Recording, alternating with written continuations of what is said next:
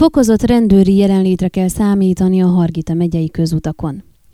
Hargita megye rendőrfőkapitánysága szerdán közzétett összesítéséből kiderül, hogy országos szinten az év első hét hónapjában 2624 súlyos közúti baleset történt, melynek következtében 940 személy vesztette életét, illetve 2037 súlyos sérült szorult ellátásra. Érdekesség, hogy miközben a súlyos balesetek száma az előző év azonos időszakához képest jelentősen csökkent, addig az elhalálozások száma számottevően emelkedett.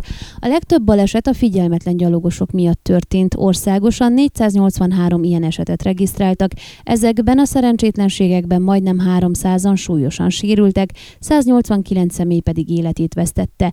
A második leggyakoribb ok a gyorshajtás, 472 baleset, 194 elhalálozás és 376 súlyosan sérült személy.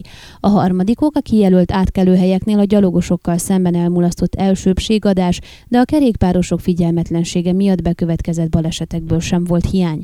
Hargita megyében január 1 -e és július vége között 22 súlyos közúti baleset történt, három személy életét vesztette, 20 súlyosan, 17-en pedig könnyebben sérültek meg. Az összesítés szerint idén a múlt év azonos azonos időszakához képest minden téren csökkenés figyelhető meg. A 2020. január-július közötti periódusban 46 súlyos baleset történt, heten haltak meg, 45 személy pedig súlyos sérüléseket szenvedett.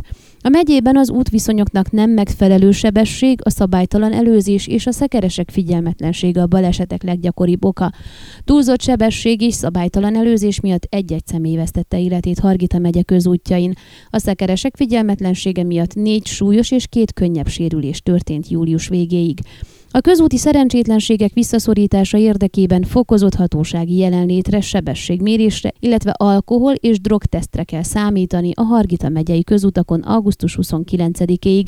Elsősorban az E578 jelzésű európai Tusnát fürdő Maros hévíz, illetve a 13A Csíkszereda Szováta, a 13B Parajt Gyergyó Szent Miklós, a 12A Csíkszereda Gyímes középlok, a 12C Gyergyó Szent Miklós Békás szoros és a 15-ös Maros hévíz Hévíz Gyergyó tölgyes jelzésű országutakon, de emellett a forgalmasabb megyei, sőt községi utakon is gyakran összefutatnak a járművezetők a közlekedésrendészekkel.